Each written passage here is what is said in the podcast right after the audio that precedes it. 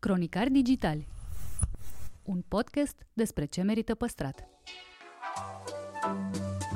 Podcastul Cronicari Digitali este proiectul echipei care de trei ani promovează patrimoniul în rândul tinerilor, scuturând de praf și prejudecăți interacțiunea cu istoria și cultura. Între heritage și cool, invitații, vedete, influenceri și experți vorbesc despre propriile preocupări și pasiuni, ne dezvăluie ce e important pentru ei și ar dori să transmită mai departe. Care este relația lor cu patrimoniul românesc și ce înțeleg prin patrimoniu personal. Pe chill și fan, ca între prieteni. Moderatorii podcastului sunt Cristian Șimonca, adică blogul Otravă, jurnalista de cursă lungă Diana Popescu și Cosmin Dragomir, istoric culinar.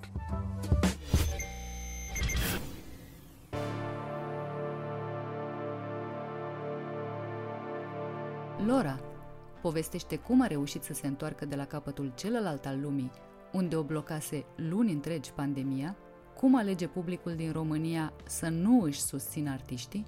O mare parte, prea mare din punctul meu de vedere, de, de public, care a acționat foarte urât. Și m-a durut atât de tare încât mi-e foarte greu să cânt. Și cât a afectat o pierdere a părinților și în special a mamei. Interviu în secțiunea Patrimoniu Personal realizat online. Podcastul ăsta e mult despre amintiri din copilărie și despre povești. Erai un băiețel așa în copilărie. Yep. Așa. Care erau distracțiile tale favorite? Cum, ce făceai? Jucai fotbal cu băieții? Nu. Nu prea aveam timp de fotbal, sincer. Am jucat și fotbal cu băieții, dar nu asta era principala noastră preocupare. Eram o gașcă foarte mare eu când vorbesc despre copilărie, în principal mă duc cu gândul la vacanțele petrecute vara frumos la bunici, la bunicii din partea mamei și jumătate la bunicii din partea tatălui și Vasluiu era din partea tatălui. Ei, în partea mamei, la Berești, în județul Galați, aveam o casă mare și frumoasă, grădină mare cu vie, cu păsări, cu tot felul cu animale și în spatele gardului era pădurea de salcâm.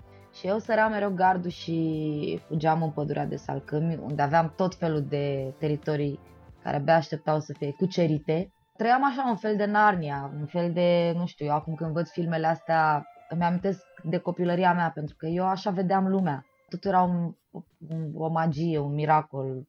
La Vaslui aveam o gașcă foarte mare, cu care jucam uh, hoții și vartiștii, dar prin tot orașul. Și eram, uh, cum să zic, luam foarte serios treaba. foarte, foarte serios. În Galați, în schimb, era partea mai uh, sportivă, să zic așa.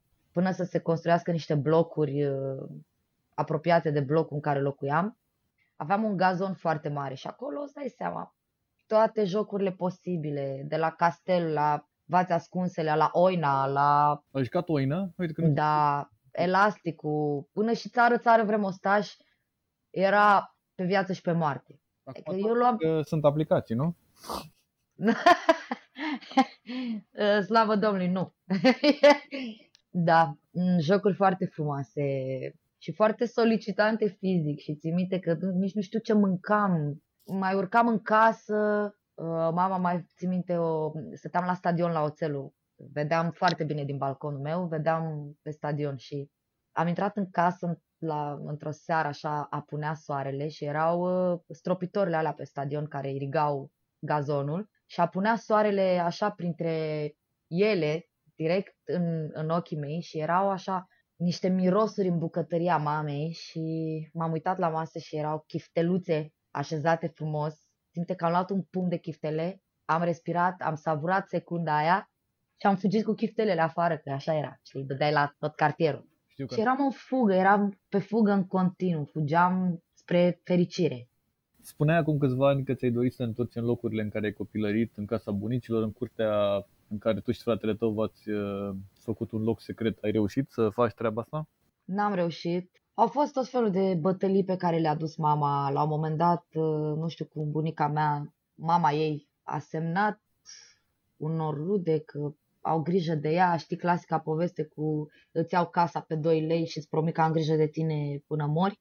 Da, cam asta... Scrisoarea nigeriană, dar invers. Da, da, cam asta a pățit și, și familia noastră. Era o practică prin care luai casele oamenilor și cam asta a pățit și bunica mea, care bineînțeles era foarte bătrână și nu a știut exact ce face. Când am aflat a fost foarte târziu, în fine, au existat niște procese, au fost câștigate și acum, practic, eu ar trebui să mă duc să fac dreptate, știi? Să iau înapoi ce ne-a fost luat, dar uh, trebuie să mă încarc bine înainte să fac asta. Ai zis la un moment dat că ai fost o adolescentă clasică îngrozitoare. Ce înseamnă cuvintele astea? Mai exact. Depinde din ce unghi privești. Acum, dacă privești prin ochii mamei mele și cred că cel mai cinstit așa ar fi să privești, am fost o adolescentă cât se poate de rebelă, am fugit de acasă de 100 și 1000 de ori. Nu mă înțelegeam deloc cu ea, pentru că eu voiam să cânt și ea nu voia, punct. Și aici a început războiul dintre noi două, care a durat ani de zile, până când eu am împlinit, nu știu, 28 de ani, când uh, am început să scot capul, să zic așa, și să câștig bani din, din muzică mai, mai consistent, așa să câștig. Dar până atunci ea tot a trebuit să mă ajute, de unde de neunde a trebuit să mă ajute cu minimum ăla de supraviețuire. Eu mai compuneam până să ajung să trăiesc din muzică, am compus și pentru alții, dar uh, sume modice, foarte greu să supraviețuiești. Până la urmă am reușit a fost foarte greu și cea mai lungă bătălie pe care am dus-o a fost să o conving pe mama mea că am ales bine. Dar acum în perioada asta grea am și eu dubii câteodată. Oare am ales bine? Da, aveai discuții de genul, fă mamă și tu o meserie? Da, păi gândește-te că taică mi Dumnezeu să-l ierte doctor chirurg, mama Dumnezeu să ierte farmacist primar. Frate meu IQ de geniu și eu cu un IQ mare, lucruri care au contat pentru familie, știi? Și um, puteam să fiu în viziunea ei de la doctor, avocat, judecător, nu știu, you name it. Voia pentru mine ceva stabil din punctul de vedere al să nu depinzi de alții prea mult, să nu depindă uh, succesul tău de părerea lumii.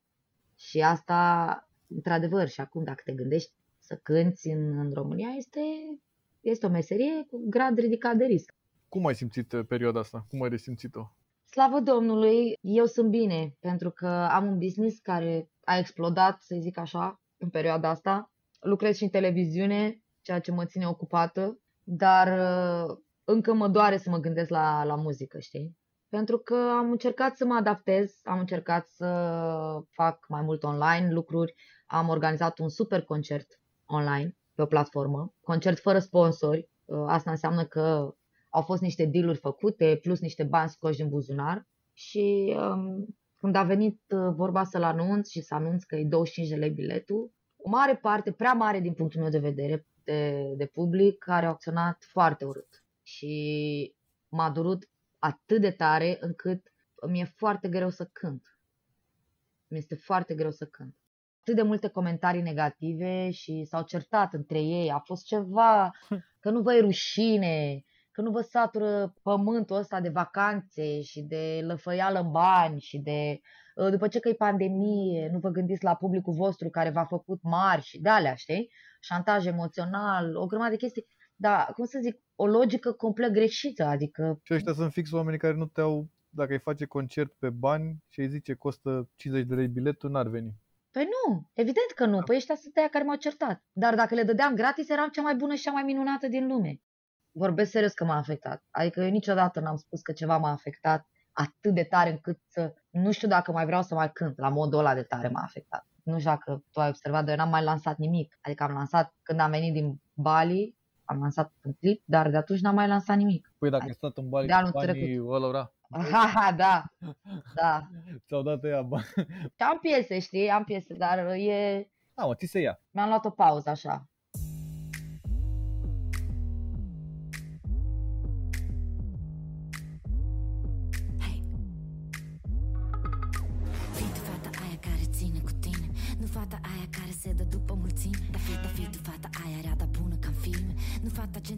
Să o ardă oricine. Fi fata care are armele și coroana. Nu aia care fuge și se plânge la mama Dar fi tu fata care își face singură bani Pe care nu se văd nici rănile și nici ani.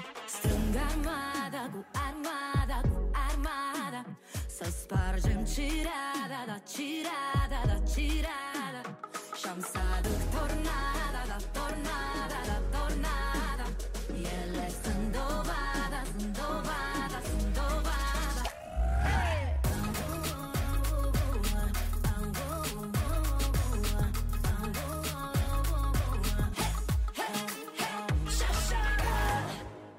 și banii pe care i-am câștigat uh, au folosit să-mi susțin uh, instrumentiștii. Adică mi s-a părut foarte nedrept să fiu uh, înjurată, blamată că fac acest concert și nu-l fac gratis. Da, pentru că românul are impresia că dacă a plătit 60 de lei la UPC sau alte rețele de astea de internet, îi se convine... Da, restul lucrăm pe gratis, da. Exact.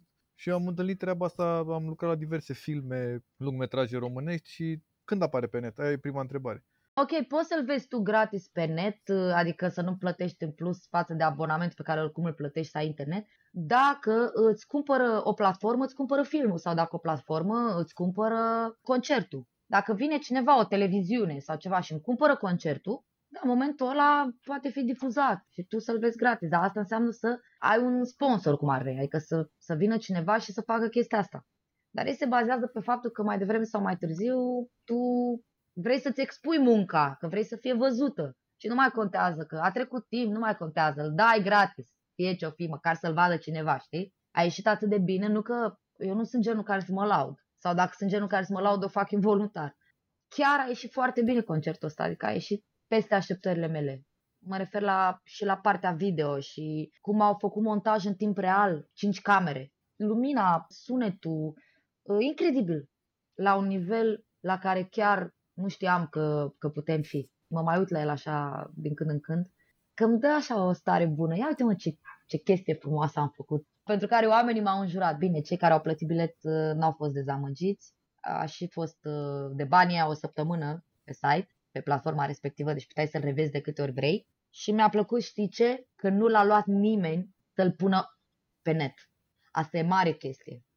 Apropo de cum sunt percepuți oamenii vacanțe, nu știu ce, divă, concerte. Da, da, da. Ai avut și o perioadă bănuiesc că la început, nu? În care nu da. erai doar în Bali. De ce că am avut trei vacanțe marșilate toată viața asta de mie, divă. Mie, mi se pare una dintre cele mai grele meserii. Adică este. doar faptul că kilometri pe care îi faci dintr-un Vai. în altul, da. ghesuit în tot felul de mașinuțe, cu tot felul de oameni, în tot felul de condiții dormi, da. nu știu ce, Adică fiecare bonus pe care îl câștigați este 100%, 1000% meritat. Nu că e meritat în comparație cu alte țări, noi câștigăm foarte puțin, cred că cel mai puțin din Europa. Oamenii nu știu uh, multe. Nu știu dacă suntem și noi vinovați, că până la urmă dacă începi să le povestești, ei îți spun nu te mai victimiza, că ai viață frumoasă, alții n-au ce mânca. Dacă nu le spui, e vina voastră că voi nu spuneți cât e de greu și oamenii cred că totul e roz și cu bulinuțe. Ă, nici nu știi cum să o mai dai. Ă, ideea e că nu e, nu e ușor. Crede-mă că oboseala este cruntă. Am avut dimineți în care mi era aproape imposibil să mă ridic din pat pentru că aveam spatele blocat. Toate notele înalte pe care eu le iau într-un concert ă, afectează foarte mult fizicul. Pur și simplu ți se blochează spatele. Ajută și transpirația cu vânticelul care mai bate. Efortul pe scenă este foarte mare pentru cine cântă live drumurile sunt uh, cum sunt pentru toată lumea, indiferent că ești un artist care cântă live sau playback, tot e greu să ajungi dintr-o parte în alta. La început, înainte să fiu Lora, am avut o trupă, se numea FM, o trupă care a început într-un radio din Galați și aveam un bunker antiatomic uh, în scara chitaristului, făcut acolo frumos capitonat de noi, uh, făcut și sală de repetiții și studio și compuneam eu făceam liniile melodice, textele și uh, țin minte că făceam din voce și anumite instrumente, cum doream să sune chitara sau ce linie să aibă. Nu prea aveam scule, dar aveam foarte mult talent. Și aveam o, o vorbă cu care ne consolam. Am zis că Dumnezeu uh, unora le dă, le dă talent și când s-a terminat talentul le-a dat scule. și cam așa ne consolam noi că nu avem scule, știi? Improvizam microfoane, înregistram singură, mă înregistram singură că eram genul ăla care nu se ducea acasă odată cu toată lumea. Stăteam acolo, pierdeam nopțile în, în bunkerul ăla în studio și mă înregistram singură, trăgeam 100.000 de pachete de voci, schimbam versuri, schimbam linii, mai trăgeam o dată, nu-mi convenea că n-am transmis nu știu ce mai, de uite dată și făceam asta non-stop și mi se pare incredibil câtă voință aveam și cât de mult munceam și cât de mult îmi doream să fiu aici și ce așteptări aveam, așteptări care mi-au fost îndeplinite, chiar mi-au fost îndeplinite Doar că cu cât te maturizezi îți dai seama că parcă pe undeva există niște limite de care oricât ai vrea să treci, e un sistem care parcă nu te lasă să evoluezi mai mult sau să, știi? Tot la bani ajungi, îți trebuie foarte mulți bani la un moment dat ca să ajungi să faci un show așa cum ți-l dorești. Vorbeai mai devreme de faptul că ești antreprenor și știu ce faci și ce succes ai avut cu, și ai în continuare cu zona asta de antreprenoriat. Ești la pro cu Cove, unde se potrivește mănuși acolo. Ce Bisi. alte roluri profesionale te-ar mai tenta? Păi uite că urmează să fie lansat uh, un film care va fi și pe Netflix, dar va fi și în cinematografe. Se numește Pupomă 2, Mireasa Nebună.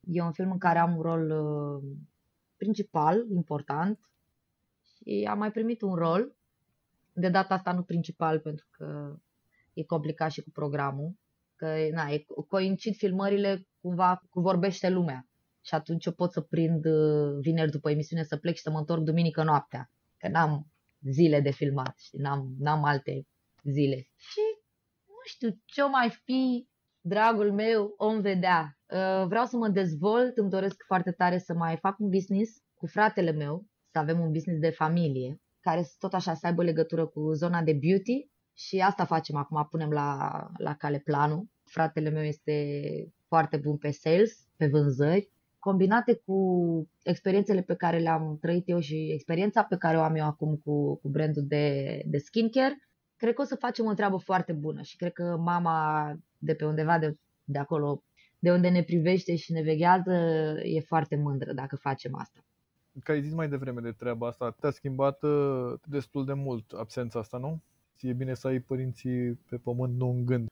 Uh, nu mai, nici nu mai știu de aveam 21 de ani când l-am pierdut pe tata și uh, nu e, da, și mie, de tăi. Cum te, te-a schimbat? Păi, aș putea să spun că a fost o schimbare aproape la 180 de grade.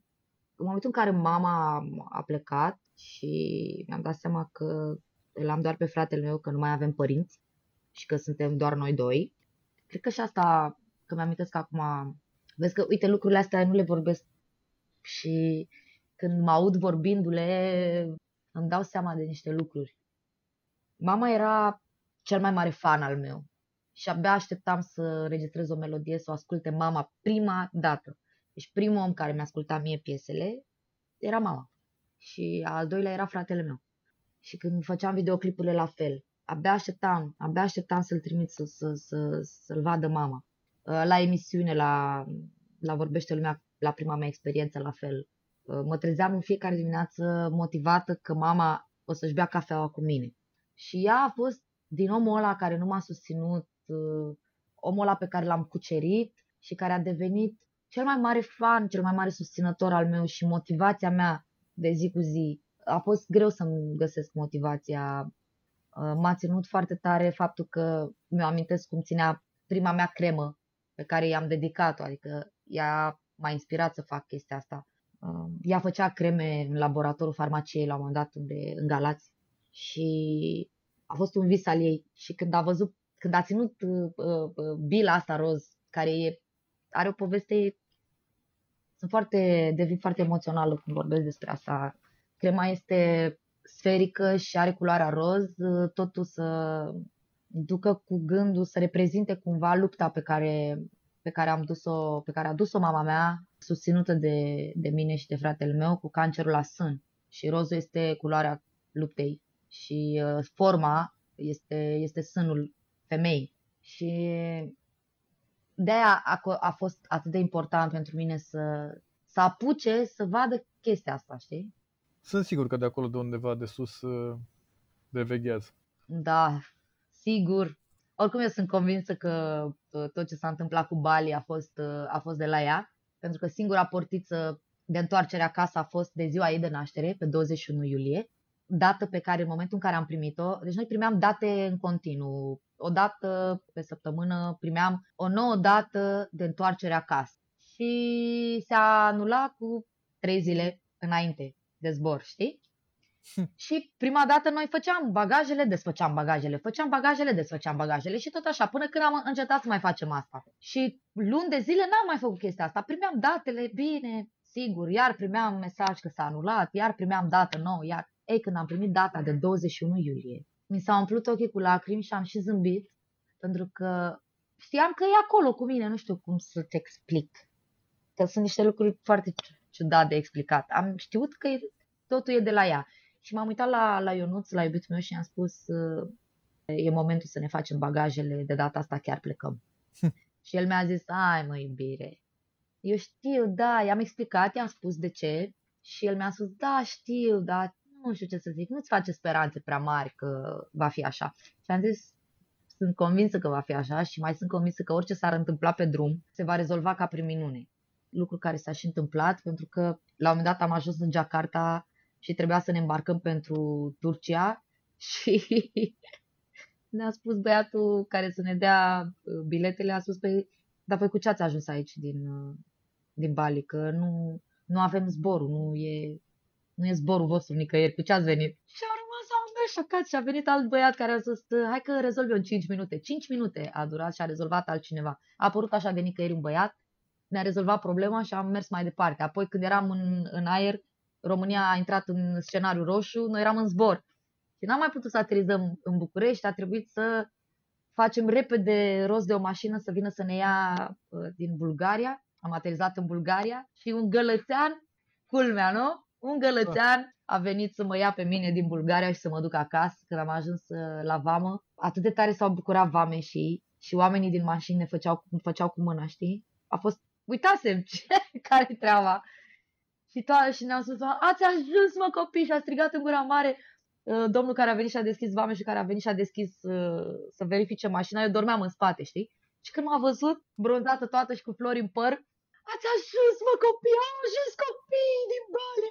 Vai, a fost atât tare. A fost un sentiment foarte frumos.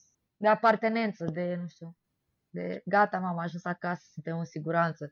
Pentru mine contul tău de Instagram în perioada aia a fost uh, foarte important că mai vedeam altceva Da, pe lângă lucrurile nasoale care se întâmplau pe aici, așa că îți mulțumesc pentru vacanța pe care mi-am petrecut-o cu voi acolo, adică noi ne-am petrecut-o amândoi cu nevastă mea, cu voi am fost acolo, că în rest da, mi-a scris și ea foarte Da, mult, mi-a în rest scris. am stat Ave... pe canapea și aveam discuția asta. Uite ce tare, cum ne-ar fi, ne-ar fi plăcut să ne prindă și pe noi acolo. Da, hai, hai. Da, să știi că eu m-am gândit mult. uh, Eu am ajuns acasă pe 22 iulie, pe 23 iulie fiind ziua mea de naștere. Și uh, nu erau restricțiile atât de, de dure în momentul ăla și am putut să stăm la o terasă, la mese diferite, dar cu 2-3 oameni la masă. Și uh, m-am tot gândit, cum Dumnezeu, Doamne, cum mama, m-am, am rămas eu acolo 5 luni, de- nu venea să cred. Și a stat așa și m-am gândit de ce am primit eu asta. Și să știi că eu, din tot ce mi-a povestit mie lumea că s-a întâmplat aici, uh, îți spun sincer că nu știu dacă puteam să, să duc chestia asta. Eu nu, eu nu cred că puteam să duc începutul pandemiei și lockdown-ul în România. Pentru că tocmai ce trecusem printr-o tragedie s-a întâmplat în casă, adică s-a întâmplat în casă, eu stau deasupra apartamentului fratelui meu, stăm unul sub altul și mama practic stătea sub mine. Nu știu, nu, nu știu cum aș fi putut să duc lockdown aici. Cred că pur și simplu Dumnezeu nu-ți dă mai mult decât poți să duci și cred că mama a știut că eu nu pot să duc atât. Eu cred că e varianta cea mai bună, varianta pe care ați avut-o voi a fost varianta ideală pentru că exact Da. cum spuneai tu, nici noi nu știam cu ce se mănâncă treaba asta și e un soi de Toată lumea îmi frustrare de zicea, asta. toată lumea îmi zicea să rămânem acolo, să, să stăm acolo, să, să stăm acolo cât putem de mult. Toată lumea mi-a spus asta. Și fratele meu, și prietenii toți, toată lumea, absolut toată lumea ne-a spus să rămâneți acolo. Plus că am făcut și jurnal de Bali, uh, care se difuza o dată pe săptămână la emisiunea Vorbește Lumea. M-a întrebat mai, mai devreme cum m-am schimbat după ce a plecat mama. M-am schimbat mult și îmi spune și lumea chestia asta. Trăiesc mai, mai intens cumva și sunt mai focusată pe mine față de cum eram. Sunt mai combativă când ceva nu-mi convine, deschid gura și spun. Gândesc uh, mai mult, încerc să îmi dau seama de intențiile oamenilor care intră în contact cu mine. Nu mai sunt atât de, de naivă. Și pe partea de business gândesc mai business, adică sunt mult mai, uh, mai ancorată în, în realitate.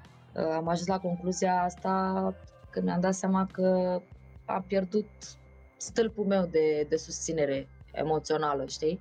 Și acum a trebuit să, să-mi fiu propriul stâlp. Bineînțeles că sunt uh, susținută și ajutată și de iubitul meu și de prieteni și de fratele meu și dar mi-am dat seama că eu sunt cel mai important om din viața mea și trebuie să, să-mi găsesc uh, energia și tăria să fac lucruri, să fiu mai atentă. E ok să spun asta nu-mi place. Înainte nu eram așa. Credeam că sunt matură, dar uh, acum îmi dau seama că nu eram deloc matură și cred că te maturizezi brusc și cred că așa trebuie să fie, așa trebuia să fie. Așa e viața. Vreau să-ți mulțumesc foarte mult uh, pentru că Eu mulțumesc. Că a fost și o perioadă în care nu ne-a mers asta. da, foarte ciudat. Câteodată ne bate tehnologia, dar uite că am câștigat uh, a, și de data asta. am reușit.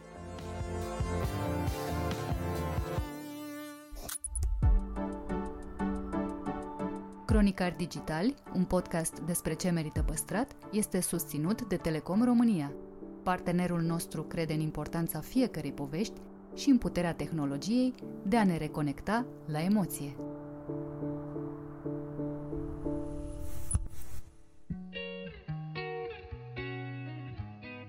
Anita Sterea vorbește despre importanța călătorilor virtuale în timpul pandemiei, dezvăluie cum îi convinge un ghid bun pe străini să revină la noi aducându-și și prietenii și cum se schimbă la fața locului prejudecățile legate de România. Pentru că acum 8-9 ani uh, veneau în continuare cu șpreiul paralizant în geantă. În continuare ne întrebau de câinii vagabonzi uh, și de, nu știu, siguranța pe străzi. Interviu în secțiunea Patrimoniu Cultural, realizat online. Salutare tuturor! Invitata mea de astăzi este doctor în istorie, deci nu are nicio șansă să se distanțeze de trecut ori de patrimoniu.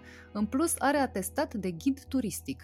Anita Sterea, bun venit la Cronicar Digitali! Mulțumesc frumos de invitație, este o mare bucurie să fiu în familia cronicarilor digitali. Ești omul perfect pentru podcastul nostru. Voiam să te întreb cum arată pentru tine o zi perfectă de muncă. O zi perfectă arată, în primul rând, în mijlocul oamenilor și pe străzile orașului. Iar astăzi tocmai am încheiat o asemenea zi pentru că mi-am petrecut, cred că, vreo șase ore pe străduțe mici și cochete din uh, București. Așa că astăzi, și nu doar astăzi, am fost un om norocos. Am găsit un amănunt foarte interesant în CV-ul tău.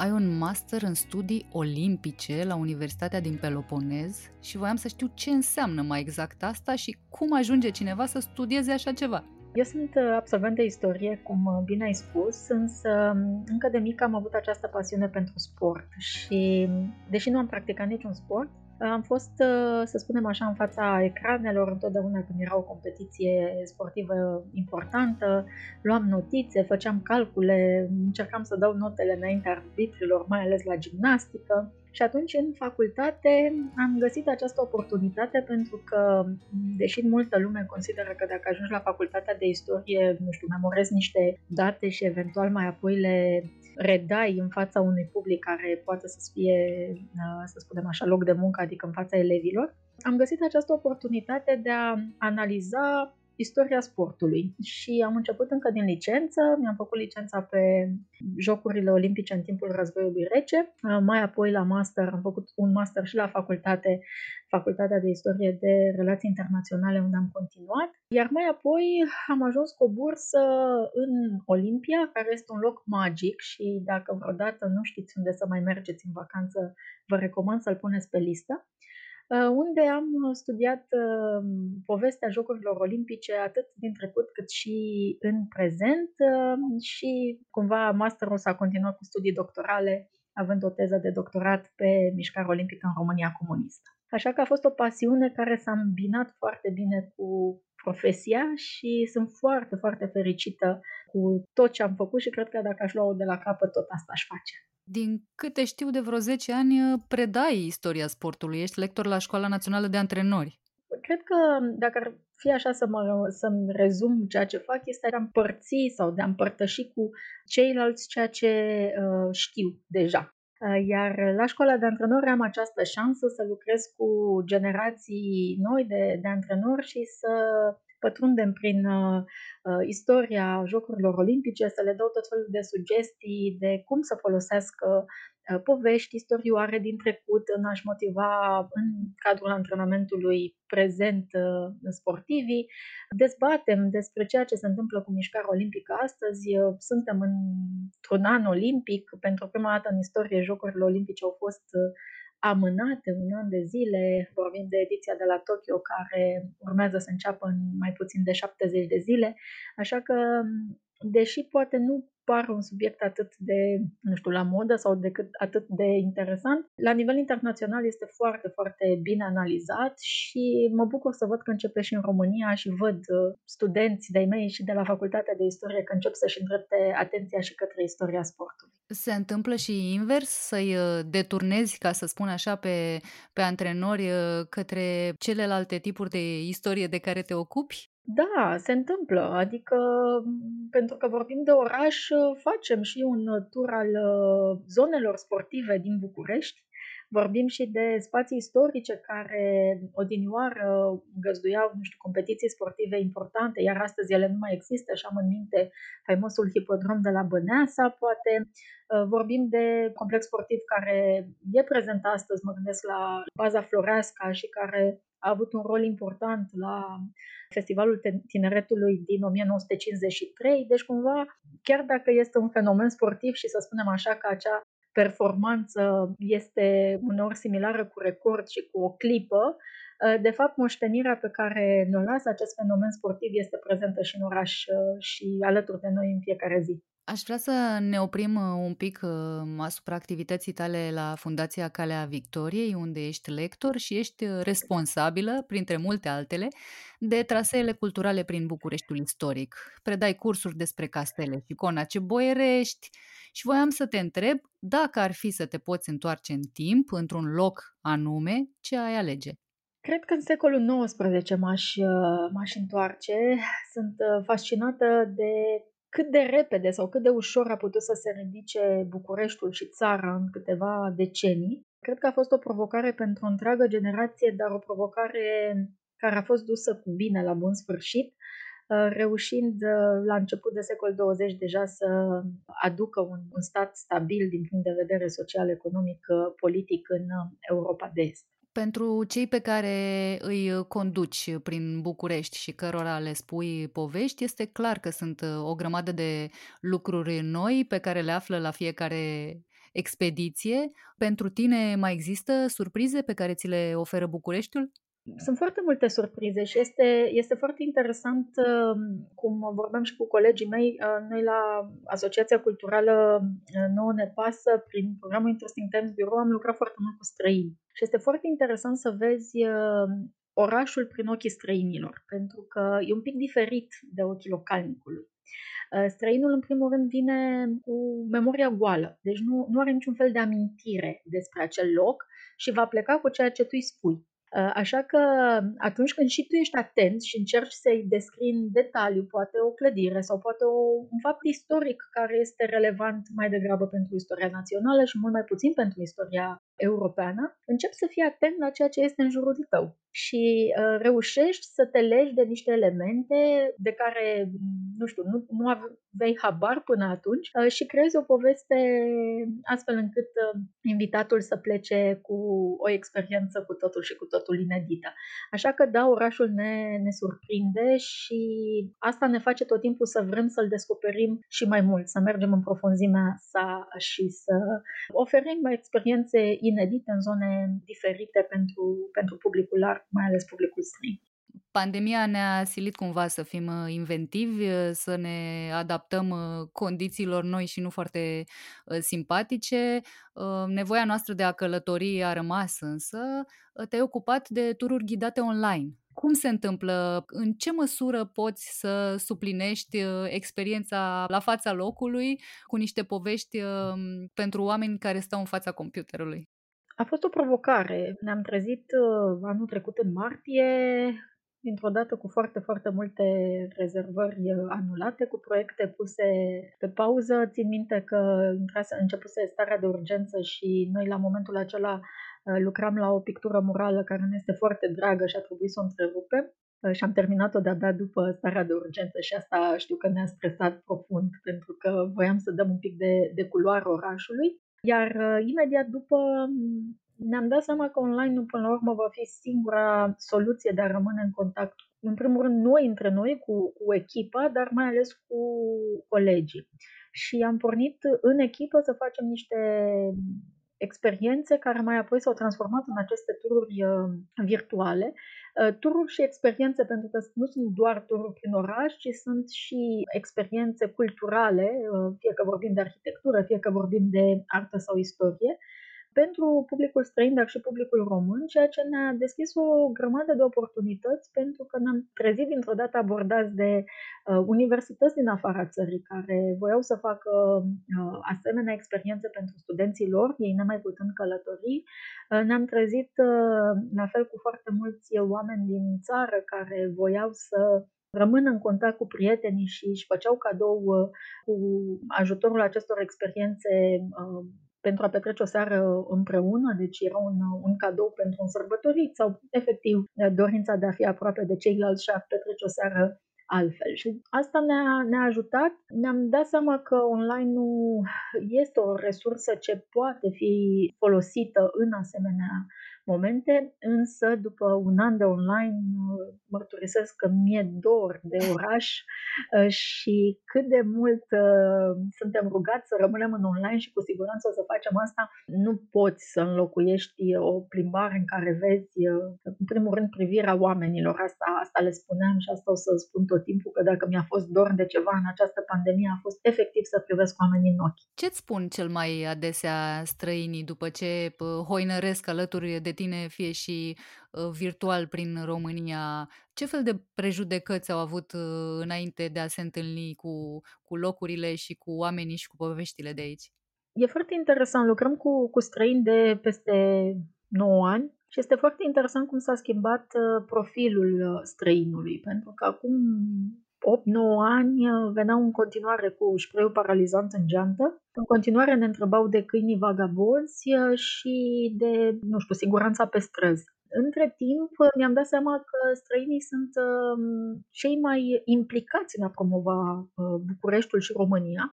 Nu cred că suntem noi conștienți de lucrurile astea cât de bine ne fac străinii atunci când au o experiență pe măsură. Uh, și am un exemplu pe care l-am tot povestit și o să-l tot povestesc. Unul din uh, primii oaspeți pe care noi am avut acum mulți ani uh, ne-a trimis apoi, cred că pe parcursul a 5 ani, încă câteva zeci, dacă nu chiar aproape 100 de prieteni să viziteze țara, fără ca noi să fi făcut nimic. Nu i-a cerut nimeni să facă asta.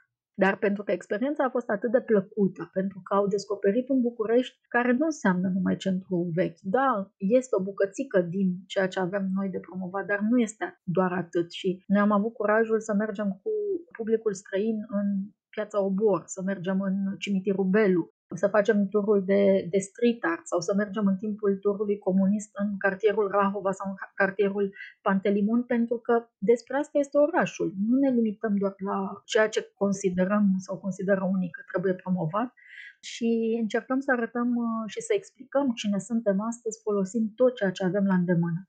Și atunci, dacă creezi această experiență pentru uh, străini și de multe ori uh, întotdeauna termină cu un wow și mulțumim frumos și de-abia așteptăm să ne întoarcem, atunci uh, cumva pleci acasă liniștit și îți dai seama că ai făcut un bine și că în continuare cumva vor veni și alți oaspeți. Poate una din cele mai interesante, uh, să spunem așa, amintiri, una din, dintre amintiri, la mai puțin de 10 minute după ce am început turul, un uh, american care locuia în Dubai și care era în București pentru o escală de 10 ore, începusem turul de 10 minute și și-a luat bilet pentru două săptămâni să vină să stea 4 zile. A zis că nu era hotărât să facă asta, dar i-a plăcut atât de mult interacțiunea și au fost de ajuns 10 minute cât să-l convingem să facă gestul ăsta. Și atunci ne-am spus că facem bine ce facem. Cu siguranță. Mai ales că ă, nu orice turist sau orice străin are ocazia să ajungă în locurile astea foarte vii și actuale ale orașului. Ă, există aceste șabloane să le arătăm Ateneul, să le arătăm Casa Poporului. Firește, sunt două clădiri emblematice, dar nu neapărat reprezentative pentru cine suntem noi astăzi sau pentru bucureșteanul obișnuit cu care ar putea să interacționeze și de la care să afle lucrurile despre Bucureștiul de azi.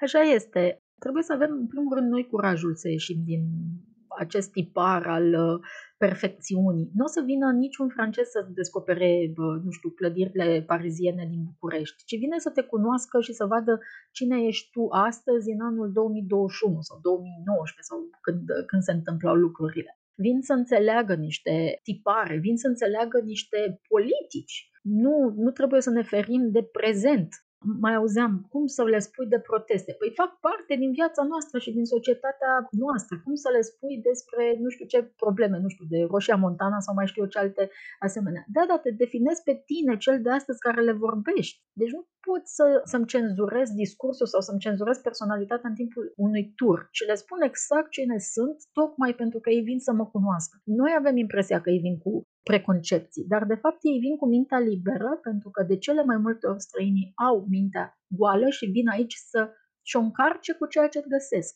Sunt foarte puțini cei care au deja, nu știu, o informație în spate și au făcut o documentare puternică. De cele mai multe ori au găsit un bilet ieftin și s-au suit în avion și au zis n-am fost niciodată la București, hai să-l vedem. Dar uh, contează foarte mult cum pleacă de aici. Contează foarte mult dacă vor spune ok, mă întorc vreau mai mult sau nu mai am ce căuta. Și atunci ține foarte mult de fiecare dintre noi. Da? Deci ține și de ghid, ține și de cel de la cazare, ține și de taximetrist și de chelner și este de fapt un, un lanț al slăbiciunilor. Și cred că asta trebuie cel mai mult să înțelegem, că putem trăi din turism, ok, nu ca alte state, dar poate să însemne o sursă importantă de venit dacă privim turistul acela și ca un mesager de a aduce mai departe alții nu doar de a ne folosi de el, a venit aici și atunci uh, facem uh, tot ce trebuie cu ei și nu ne mai interesează ce va spune când pleacă. Corect. Și e important ca atunci când îți vine un italian în casă să nu-i gătești pizza și paste, pentru că are acasă, pentru altceva a venit. Am, uh, am, am la fel o poveste apropo de mâncare promovăm cât putem de mult și partea asta gastronomică, pentru că ni se pare parte din patrimoniu. Și am ajuns uh, în piața Obor, la faimoasa terasă cu mici, uh, cu un domn care nu știam cine e și care, în timp ce mânca mici și după ce a luat porția pe care noi aveam și a mai comandat încă 40 de mici, ne-a spus că dumnealui face uh, evaluare pentru restaurante cu stele Michelin. Deci ăla era nivelul. Și a mâncat 40 de mici, a lăsat o recenzie, un review lung de tot în care a explicat cât de minunat a fost, dar noi nu știam cine e. Asta este un alt lucru care te surprinde. Oaspetele din fața ta este un nume pe o rezervare, deci nu ai nicio altă informație. Primul contact e important să vezi ce așteptări are de la acel tur, să vezi ce îl pasionează, să vezi ce vrea să descopere mai mult. Și da, avem posibilitatea să modificăm, dacă este nevoie, să spunem așa, traseul, dacă cineva este plecat din țară de nu știu câți ani și vrea să-și revadă cartierul în care a locuit, sau uh, pasionat de istorie sau mai știu eu ce alte asemenea. Așa că e întotdeauna surprinzător să lucrezi, uh, să lucrezi cu oameni în general. Până la urmă se pare că avem în uh, piața Obor niște mici uh, de stele Michelin. A, exact. Pandemia a fost și continuă să fie o perioadă în care s-a investit foarte precaut în orice domeniu, însă arta a avut parte de susținere adesea nesperată și mă gândesc la Raiffeisen Art Project, stagiune virtuală, care a continuat să investească în cultură, să o promoveze. Ai uh, colaborat cu ei la un tur virtual despre oamenii importanți ai Bucureștiului și actele filantropice care au dezvoltat orașul. Până la urmă, banii cui oferiți dezinteresat au transformat capitala.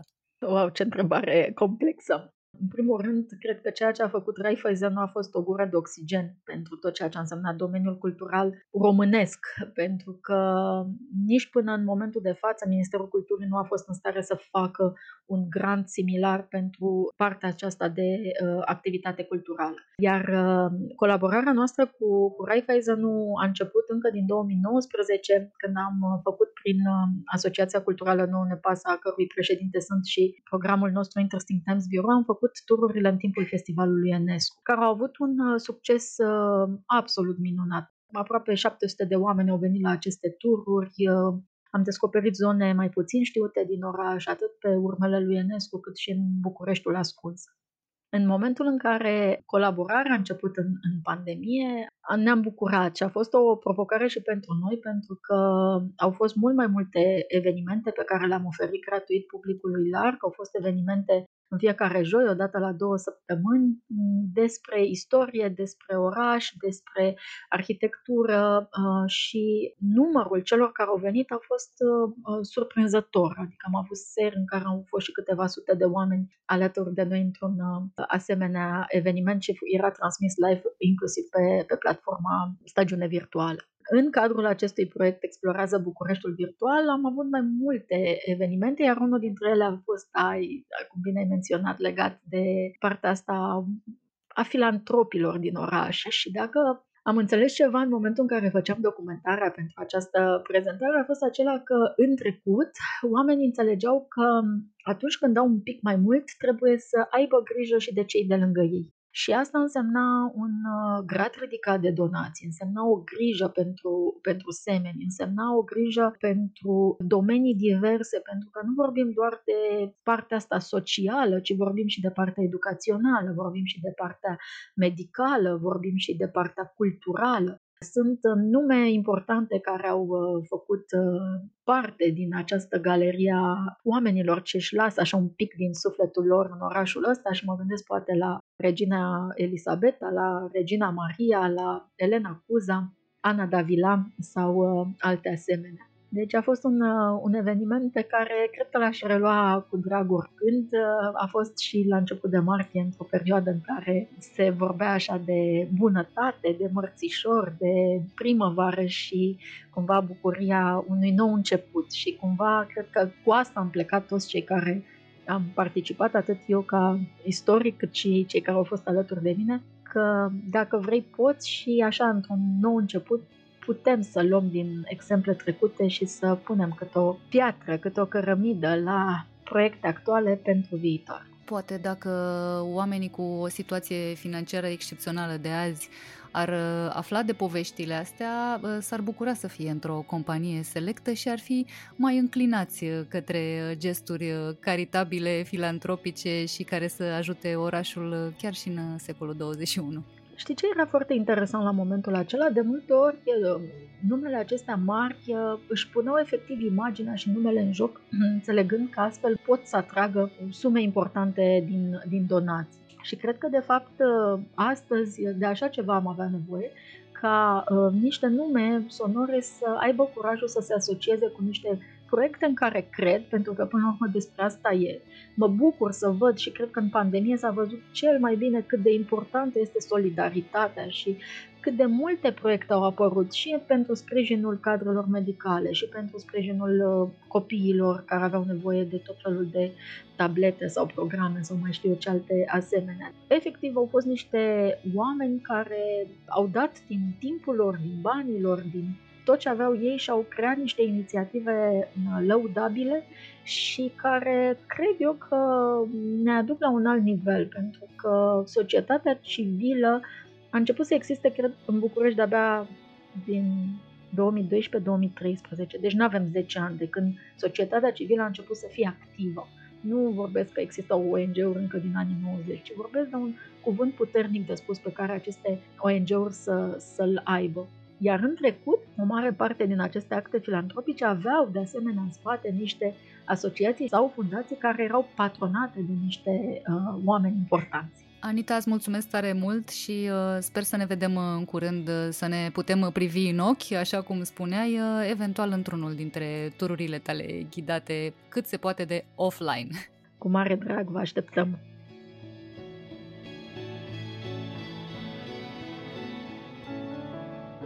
Rubrica Patrimoniu Cultural este susținută de Raiffeisen Art Project Stagiune Virtuală. platforma de mecenat cultural care de 20 de ani facilitează accesul la manifestări culturale și creații artistice valoroase, acum și online.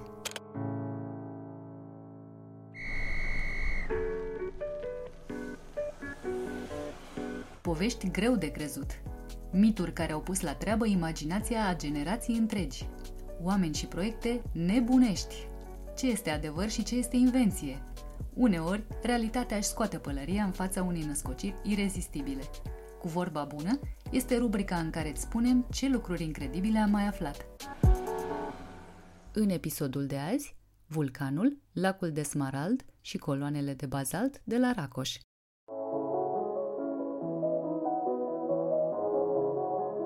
La mai puțin de 70 de kilometri de Brașov, exploratorii găsesc un peisaj selenar, sau poate marțian, vulcanul Racoș, cu terenul său roșiatic și nisipos. Este responsabil pentru ultimele activități vulcanice de pe teritoriul României, erupțiile bazaltice cu aternare ale munților Carpați. Dacă tot ați pornit la drum, mai faceți o plimbare scurtă până la alte două obiective turistice declarate monumente ale naturii, lacul Brazi, cunoscut și sub denumirea de lacul de Smarald, și coloanele de bazalt. Sunt două locuri superbe. Nu întâmplător, lacul se numește de Smarald. Culoarea lui îl face irezistibil pentru fotografi. Partea mai puțin plăcută e temperatura apei, nu tocmai prietenoasă pentru amatorii de băi calde. La câteva sute de metri distanță de lac se află spectaculoasele coloane de bazalt, asemănătoare tuburilor unei orgi. Au făcut parte dintr-o carieră de exploatare, însă ulterior au fost declarate rezervație geologică. Sunt cu adevărat impresionante, au lungimea de 30 de metri și o înălțime de până la 15 metri, fiind structurate pe trei faze eruptive. Un vulcan, un lac și coloane vechi de peste un milion de ani nu sunt de ajuns pentru pofta voastră de descoperiri, poate că un castel întregește oferta la modul satisfăcător. În zonă găsiți castelul Schüköst Bethlen, atestat din 1636, monument istoric situat în partea centrală a comunei Racoș. Cele două nume ale castelului provin de la cele două familii cărora li se datorează. Prima a început construcția, cealaltă a finalizat-o. Blazonul familiei de nobil transilvaneni Betlen, un șarpe cu coroană, se poate vedea încă deasupra intrării vechi în castel. Perioada comunismului n-a fost una de glorie pentru castel. A fost administrat de CAP-ul din comună, fiind folosit ca grajd și depozit de grâne și parțial demolat pentru a permite accesul utilajelor. Construcția se află pe amplasamentul unui conac datând din 1494. Din vechea clădire au mai rămas doar câteva bucăți de piatră sculptate, descoperite în 1990, în timpul ultimei renovări.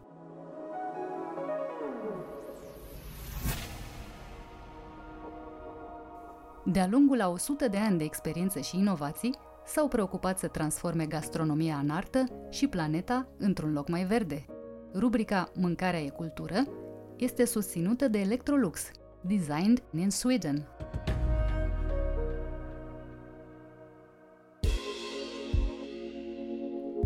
Mihai Toader definește neoromânescul în contextul curentelor similare din bucătăria de la noi, ne spune cum poți păta un perete de la un virșlic ca la cugir și face apologia țestului oltenesc care se face din chirpici, asta e la bază, pământ cu bălegar de, de cal, în special, și se coace în el pâinea, de obicei. Interviu în cadrul rubricii Mâncare e cultură, realizat față în față cu respectarea normelor de distanțare.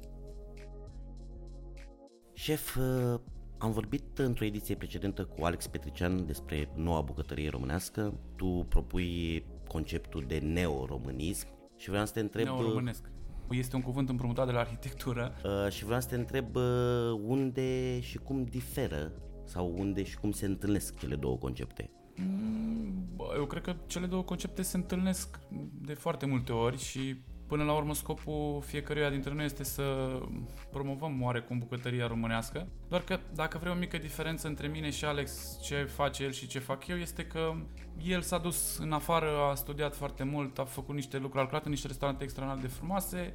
Eu m-am dus pe teritoriul României în ăștia patru ani de zile de când am început cercetarea și am căutat diferite tehnici, uh, diferite ingrediente, diferite stări, diferite povești, dacă vrei, pe care oarecum le-am asamblat și l-am creionat acest stil, știi? Ce înseamnă el? Este o bucătărie modernă românească, dar bazată pe tehnici vechi. Nu știu, uite, să-ți dau un exemplu. Acum urmează să facem un mic proiect în care fac o bucătărie practic desfăcută dintr-o sobă bucovineană, la care am adăugat un ogeac oltenesc, la care am adăugat o afumătoare ardelenească, la care am adăugat un țest, știi? Adică mă folosesc de tehnicile care s-au folosit pe teritoriul ăsta de-a lungul istoriei, știi? Și eu, practic, chiar dacă fac preparate moderne, încerc să le fac băgate cumva în tehnicile astea, știi? Și bineînțeles, cu ingrediente de pe teritoriul României, cu uh, ingrediente de sezon. Cam asta e stilul neoromânesc pe care îl propun eu. E un, o combinație, dacă vrei, acestor aspecte, dar uh, puse într-o lumină mai modernă. Nu sunt singurele două denumiri, să spunem. Avem alți bucătari buni, uite, da, pe da. Alexandru Mitru, pe Radu Ionescu, Nicol Ontras, care vin și ei tot cu denumiri, să spunem, oarecum similare, oarecum din aceeași zonă, uh, reinventate, revizitate, reinterpretate, uh, cu rădăcini, uh, New Romanian, mm. dacă vrei. Um, nu e derutant pentru client? Aș mai adăuga niște nume aici, că este păcat să nu, să nu le pronunțăm numele și celorlalți colegi. Mai e Alex Dumitru de la Anica, mai e Radu Dumitrescu de la Voala, Bebeșelea de la Sindica Gurme, nu știu, sper că n-am uitat pe cineva. Toți acești oameni, chiar dacă ei au un stilul lor, nu știu... Iacob. Uh, Iacob, Alexandru Iacob, Cristi Dăscăleanu uh-huh. și așa mai departe. Andrei de la Fragment, că tot uh, avem o... Andrei Chelaru. Exact, o asemănare de, de nume a proiectelor. Toți ne dorim ca bucătăria și generația asta care s-a format acum, ne dorim ca bucătăria Român- de pe teritoriul României să se dezvolte frumos și să existe mai multe, cum să spun eu, mai multe variante, mai multe abordări. Uh, chiar dacă, uite, Radu Dumitrescu, el are bazele franțuzești și gătește foarte fin, gătește cunt, gătește, nu știu, rață foarte des și așa mai departe, dar el, ingredientele și le ia de pe teritoriul României. Relația lui cu furnizorii este una strânsă. Clientul care pășește pragul respectă lucrul ăsta. Deci tot o bucătărie românească, doar că este în alt stil. Nu știu, nu cred că bulversăm neapărat uh, oamenii pentru că până la urmă există un numitor comun. Să ai o experiență când te duci la restaurant, să ai grijă de client și așa mai departe. Dar, uh, nu știu, eu neoromânesc am spus de acum, uite, peste o săptămână să fac patru ani de când am făcut prima masă fragmente și eu atunci așa l-am uh, denumit pentru că nici nu modific foarte tare, știi? De asta merg și cercetez prima oară la țăran acasă, la om acasă sau nu știu, și în urban, nu? Că am făcut și în București, uh, am studiat un pic bucătările evreiești și armenești din București și după ce învăț de la nenici și de la tântici, mă întorc acasă, mă pun pe treabă, caut ingrediente, foarte mult uh, când concep meniul de degustare contează și foarte mult uh, ingredientul de sezon, în ce sezon sunt, ce mâncau oamenii în sezonul respectiv și așa încerc să dezvolt acest stil nou românesc. Nu știu, sper că m-am făcut înțeles, sper că nu au fost prea multe cuvinte, dar na, cam asta e treaba. Vorbeai că împlinește patru ani uh-huh. conceptul tău. Patru ani de când...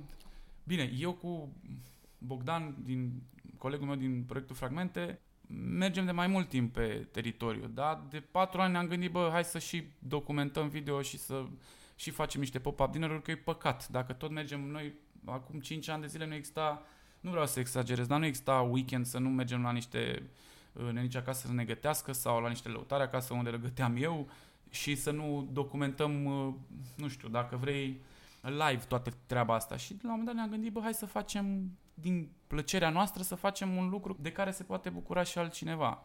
Îmi scrie lumea, Mihai, ce părere ai de mâncarea din sudul Moldovei, ce părere ai din, de mâncarea din uh, zona lipovenească a deltei și așa mai departe și pe mine mă bucură lucrul ăsta, știi?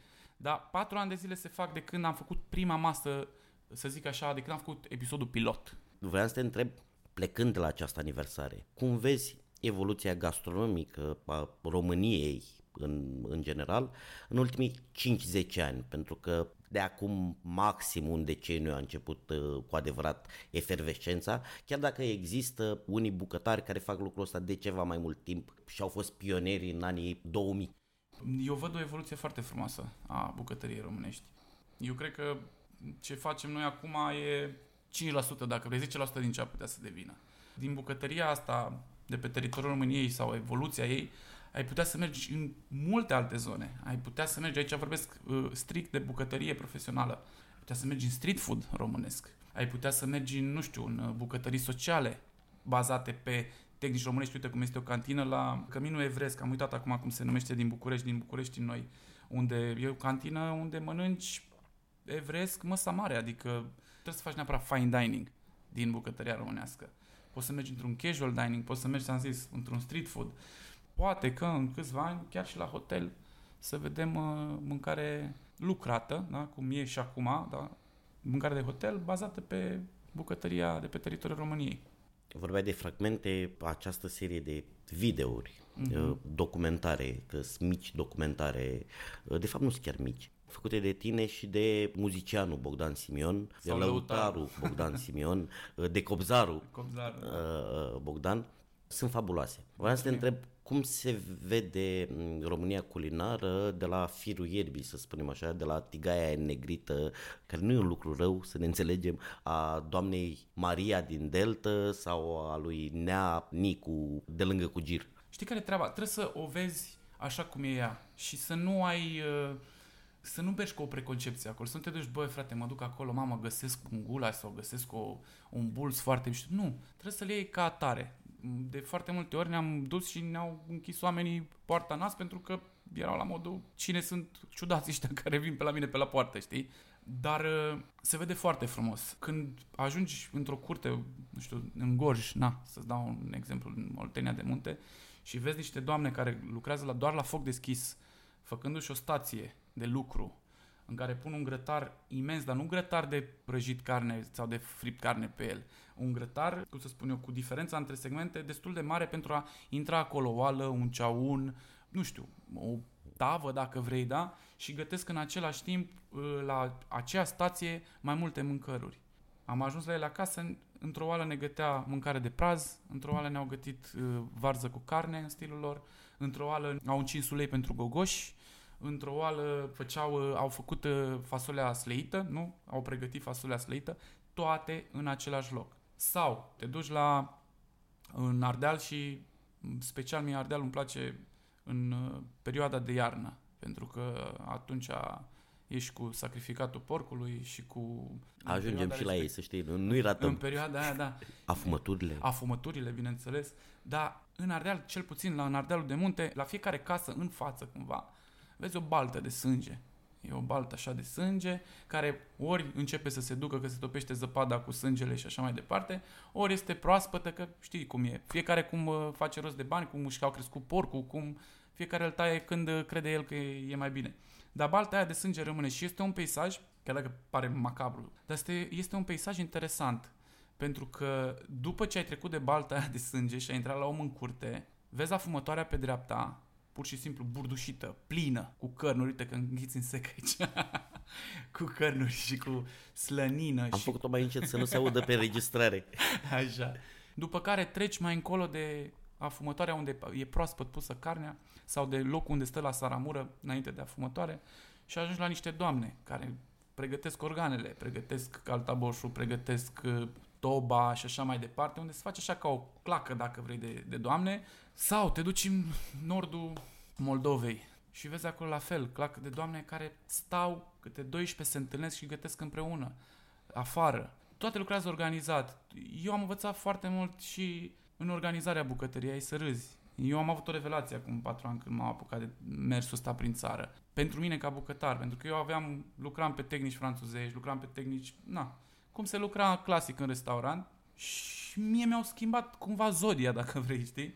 Eu mi-am schimbat total stilul culinar, am văzut total altfel bucătăria și de asta am și îndrăznit să schimb cumva tehnicile în restaurant. Un lucru destul de, nu știu, destul de îndrăzneț dacă vrei. Să te apuci tu să schimbi, să nu mai lucrezi la cuptor, să nu mai lucrezi la aragazul cu, cu tare, să încerci să faci totul la foc deschis, să încerci să faci totul la lemne, să încerci să faci totul la țăsti. Este, un, este destul de greu pentru fluxul unui restaurant, dacă vrei. Dar acolo vreau să mă duc eu cu neoromânescul ăsta, știi?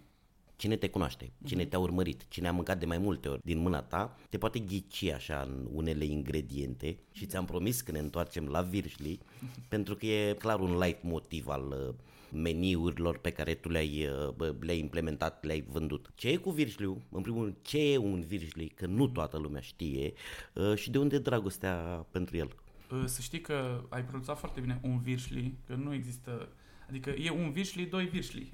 nu există la, la singular, însă, de unde mă trag eu, din Cugir, noi am dezvoltat singularul la virșli. Îi spunem virșlu. M-am născut în Cugir, județul Alba.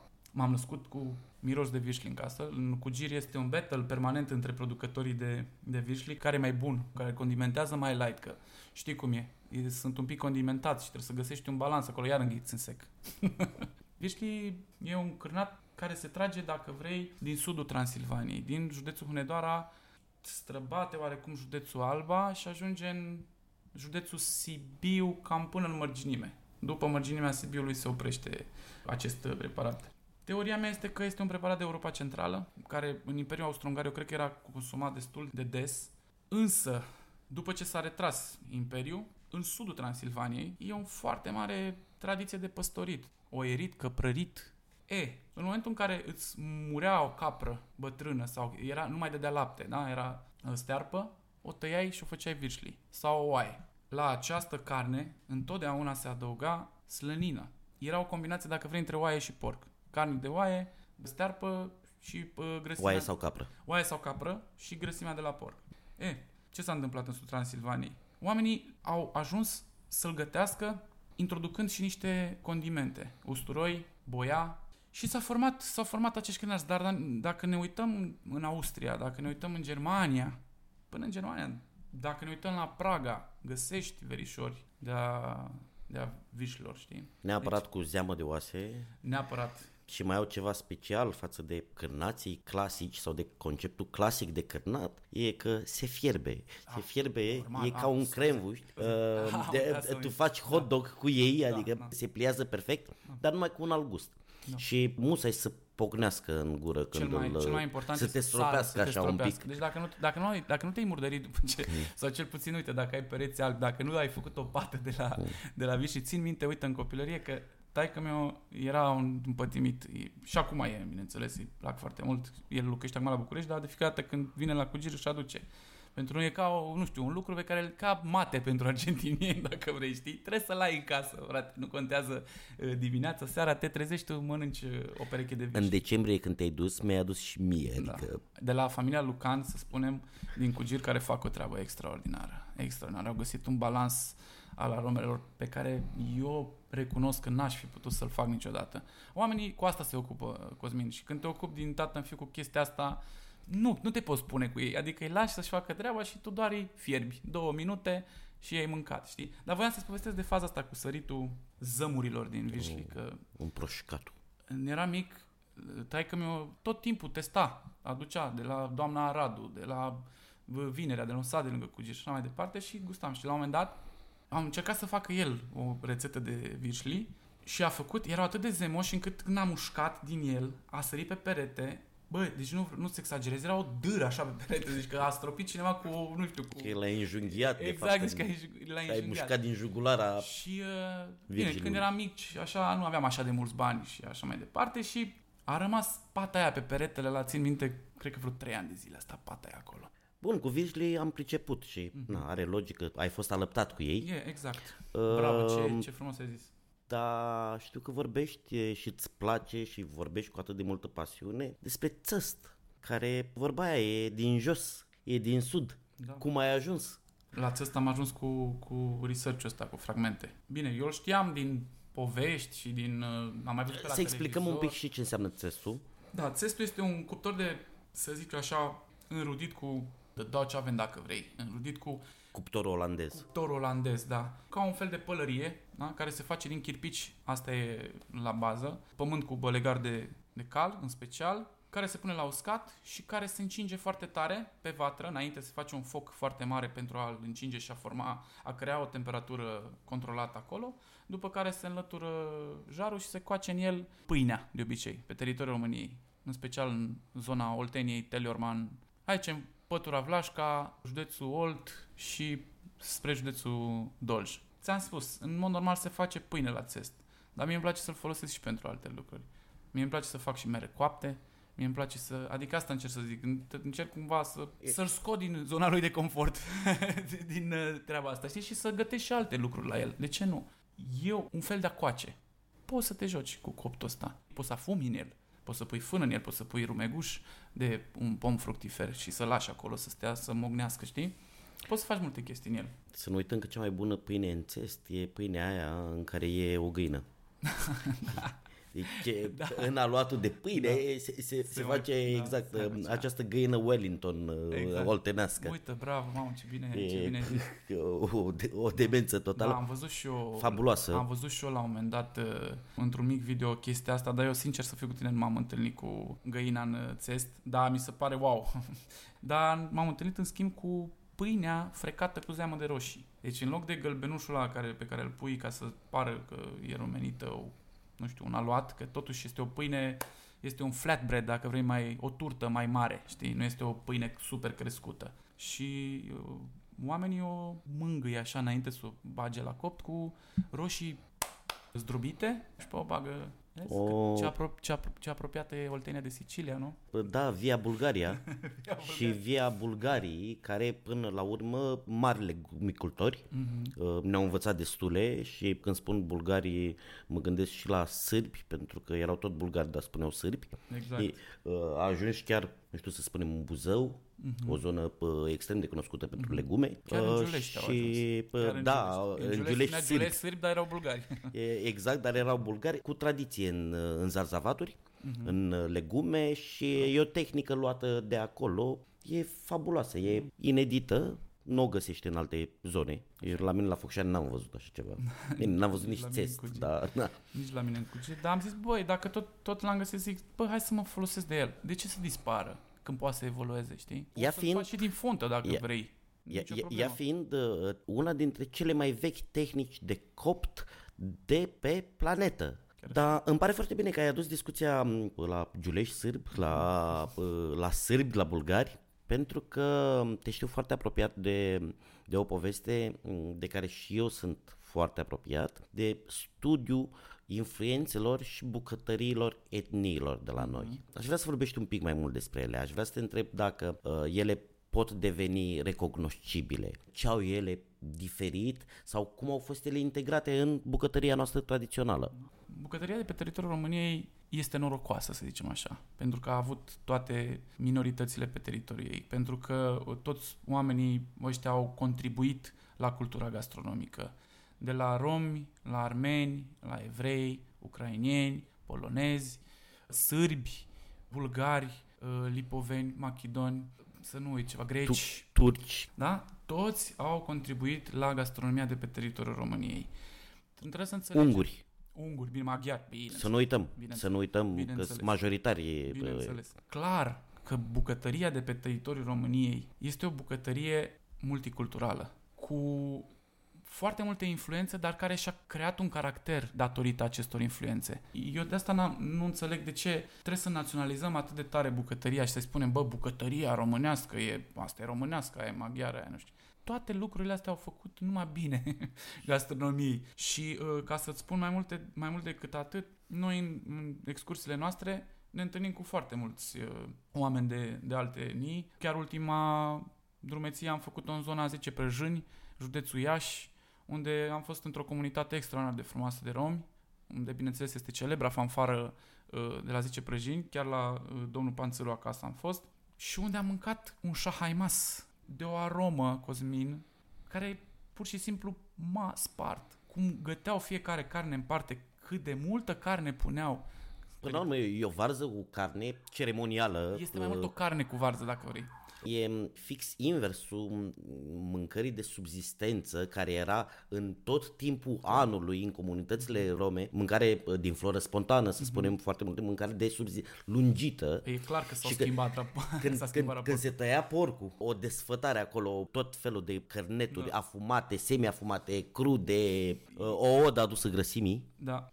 Este o mâncare pe care o găsești pe tot teritoriul României. Găsesc șahaimas în uh, Clejani, găsești șahaimas în Cluj, găsești Shahaimas în Maramureș. Doar că fiecare îl face diferit. Romii fac un, tot așa, se folosesc de, de tuci, de, de ceaun, cum nu se folosește nimeni, îmi pare rău să spun, pe teritoriul României. O singură găină, un singur pui, prăjit în niște grăsime, cu doi căței de usturoi, să iasă atât de bun și atât, piele atât de crispy și pui atât de fraged, fără să pui nimic altceva.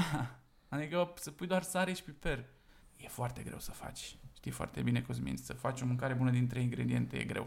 Și atunci, de ce să nu iau și de ce să nu mă inspir de la oamenii care gătesc în felul ăsta? Când ei mi-arată pe teritoriul României că, frate, gustul e aici. Tu doar trebuie să vrei să-l faci sau să nu-l faci cum, cum îmi dorește fiecare. Eu am ales să, să-l fac, știi? Alte highlight-uri de la armeni, de la evrei, de la... Uite, Macedoni. aș vrea să-l uh, amintesc și pe Paul Agopian.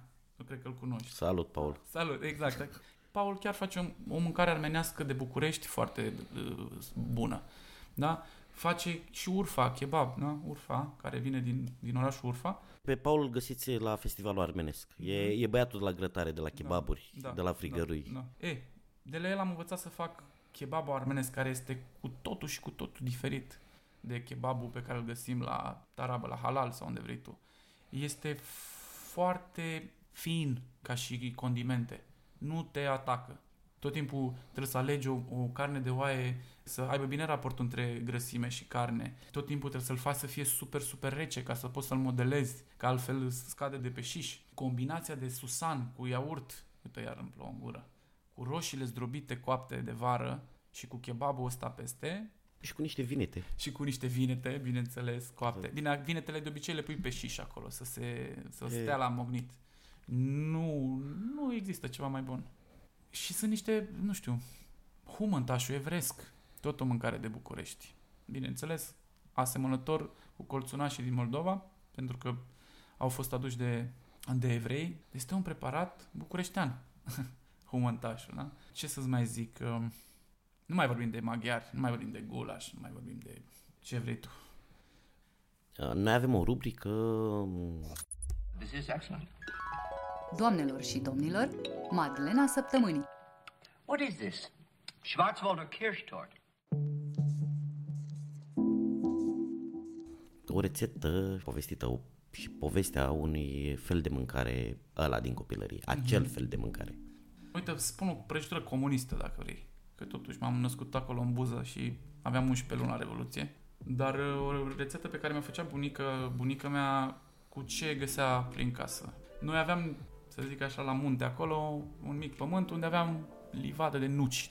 Și tot timpul aveam nuci în casă, adică nu exista. Noi mâncam nuci ca pe semințe. Și bunica mea făcea o prăjitură bazată cu un aluat bazat pe nucă, cu o cremă de, de ouă, pe care chiar am gătit-o când m-a invitat tu la, dacă mai ții minte, la, în decembrie la eveniment, la voi la restaurant, și cu o ciocolată din aia africană, din aia, Acea ciocolată. acea ciocolată în care îți rupeai dinții pur și simplu, pe care o rădea peste. Ei spunea vlăduț la rețeta aia, la prăjitura aia, vlăduț, nu știu. Sunt sigur că este o rețetă comunistă. Când aveai unt, o făceai cu unt, când aveai margarină, o făceai cu margarină. Dar uh, aia este o prăjitură care mi-amintește foarte mult de copilărie și știi de ce? Pentru că nu era perfectă, pentru că zahărul niciodată nu se topea în cremă.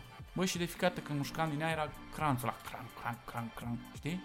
Pentru unii poate fi deranjant, pentru la restaurant să faci așa ceva este o pf, blasfemie, știi? Adică cum n-ai topit zahărul în cremă la Bai Marie sau nu știu. E, dar mie așa îmi plăcea. Imperfecțiunea aia, chestia aia, am încercat să o reproduc și nu reușesc nici cum. Tot timpul zahărul la mine se topește super bine, se face super fluffy crema când fac prăj... Nu reușesc să țin să o țin așa cum o făcea bunica mea, știi? O fi zahărul mai bun. Nu o fi zahărul mai bun, o fi... Nu știu, nu știu ce e.